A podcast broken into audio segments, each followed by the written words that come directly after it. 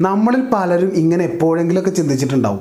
ഒരു music album കേൾക്കുമ്പോൾ cinema കാണുമ്പോൾ ക്രിക്കറ്റ് കാണുമ്പോൾ ഫുട്ബോൾ കാണുമ്പോഴൊക്കെ ഉദാഹരണത്തിന് ക്രിസ്ത്യാനോ റൊണാൾഡോ ഒരു ഫുട്ബോളർ അല്ല.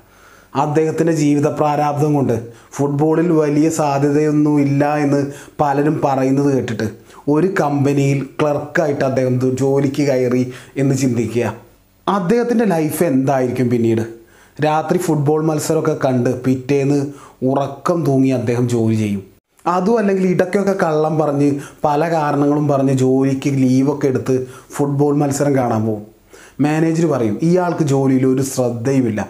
എപ്പോഴും ഫുട്ബോൾ ഫുട്ബോൾ എന്നൊരു ഒറ്റ ചിന്തയുള്ളൂ എന്നൊക്കെ.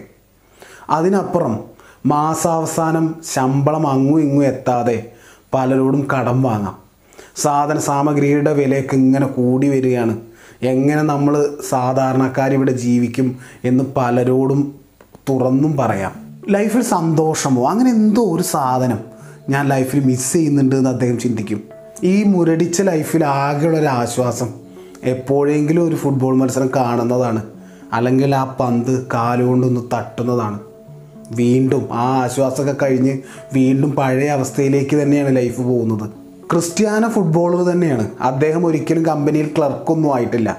എന്നാൽ നമ്മളിൽ പലരുടെയും ലൈഫ് ഇപ്പോൾ ഇങ്ങനെയാണ്. നമ്മളെ ഒന്നിനും കൊള്ളില്ല എന്ന് നമുക്ക് തന്നെ തോന്നുന്നുണ്ട്.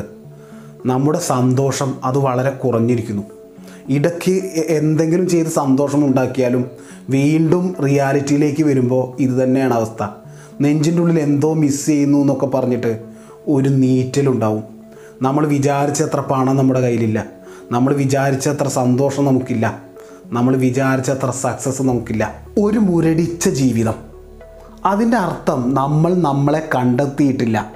നമ്മൾ പോകേണ്ട വഴിയിലല്ല നമ്മൾ പോകുന്നത് എന്നാണല്ലോ. സത്യത്തിൽ നമുക്ക് മറ്റൊരു വഴിയുണ്ട്. നമ്മൾ നമ്മളായിരിക്കുമ്പോൾ മാത്രം തെളിഞ്ഞു കാണുന്നൊരു വഴി. നമ്മൾ നമ്മളല്ലാതിരിക്കുമ്പോൾ നമുക്ക് സന്തോഷിക്കാൻ കഴിയില്ല. അതാണ് യാഥാർത്ഥ്യം. ലോകത്ത് ആർക്കും എന്നെ വേണ്ട. ഞാനൊരു വേസ്റ്റാണ് എന്നൊക്കെ പറഞ്ഞ് സങ്കടപ്പെടുന്ന മനുഷ്യർ. അവരവരെ തിരിച്ചറിയാതെ മറ്റേതോ വഴിയിൽ പോയി അവിടെയും എത്താതെ ഇവിടെ നിന്ന് പോവുകയും ചെയ്തു എന്നൊക്കെ പറഞ്ഞ് അവസാനം തകർന്നടിഞ്ഞ് വിളിച്ചു പറയുന്ന വാക്കുകളാണിത്. ഒരു മാവ് ചിന്തിക്കുകയാണ്. അപ്പുറത്തെ പ്ലാവിനാണ് തന്റെ ഫലത്തേക്കാൾ വലിപ്പമുള്ളത്. എനിക്കൊന്ന് പ്ലാവായിരുന്നുവെങ്കിൽ എന്ന്. അങ്ങനെ മാവ് പ്ലാവാവാൻ ശ്രമിക്കുകയാണ്. അങ്ങനെ വർഷങ്ങൾ കഴിയുന്തോറും ഉള്ള കായും കായ്ക്കാതെ പൂക്കാതെ ആ മരം മുരടിച്ച് നശിച്ച് മണ്ണിൽ അലിഞ്ഞു പോകും മാവിന് മാവായിരിക്കുമ്പോഴേ അതിന് വിലയുള്ളൂ. അതിന്റെ ഗുണമാണ് അതിന്റെ ഐഡന്റിറ്റിയാണ് അതിന്റെ വാല്യൂ. അതിനൊന്നേ ചെയ്യേണ്ടതായിട്ടുള്ളൂ. കൂടുതൽ ഫലം തരുന്ന കൂടുതൽ മികച്ച ഒരു മാവാവുക. നമ്മൾ പല പ്രശസ്തരായ മഹാന്മാരുടെയൊക്കെ ജീവചരിത്രത്തിൽ കണ്ടതാണ്. ഒരു കാലഘട്ടത്തിൽ ഒന്നിനും കൊള്ളാത്തവൻ എന്ന് സമൂഹം അല്ലെങ്കിൽ നാട്ടുകാർ അല്ലെങ്കിൽ അടുത്തുള്ളവർ അല്ലെങ്കിൽ അറിയുന്നവരൊക്കെ കളിയാക്കിയിരുന്ന മനുഷ്യരെ പിന്നീട് അവർ തന്നെ പുകഴ്ത്തുന്നു. അതേ ജനം തന്നെ കൈയടിക്കുന്നു. ഒരാൾ സ്വയം അല്ലെങ്കിൽ അവനെ അവളെയൊക്കെ തിരിച്ചറിയുമ്പോൾ അവന്റെ അവരുടെ ബലത്തെ കൂടുതൽ കൂടുതൽ വികസിപ്പിച്ചു കൊണ്ടുവരുമ്പോൾ അവരുടെ ഇഷ്ടത്തെ മനസ്സിലാക്കുമ്പോൾ അവരുടെ ബലഹീനതകളെ അക്സെപ്റ്റ് ചെയ്യുമ്പോൾ അവൻ അല്ലെങ്കിൽ അവൾ തന്റെ ഐഡന്റിറ്റി ഉണ്ടാക്കി കൊണ്ടുവരുമ്പോൾ ഇന്നലെ വരെ കളിയാക്കിയ പലരും ശേഷം കൈയടിക്കും. നമുക്ക് ഈ സൊസൈറ്റിക്ക് വേണ്ടിയിട്ട് എന്തെങ്കിലും കോൺട്രിബ്യൂട്ട് ചെയ്യണമെന്നുണ്ടെങ്കിൽ നമ്മൾ നമ്മളായിരുന്നാൽ മാത്രമേ അത് പറ്റൂ.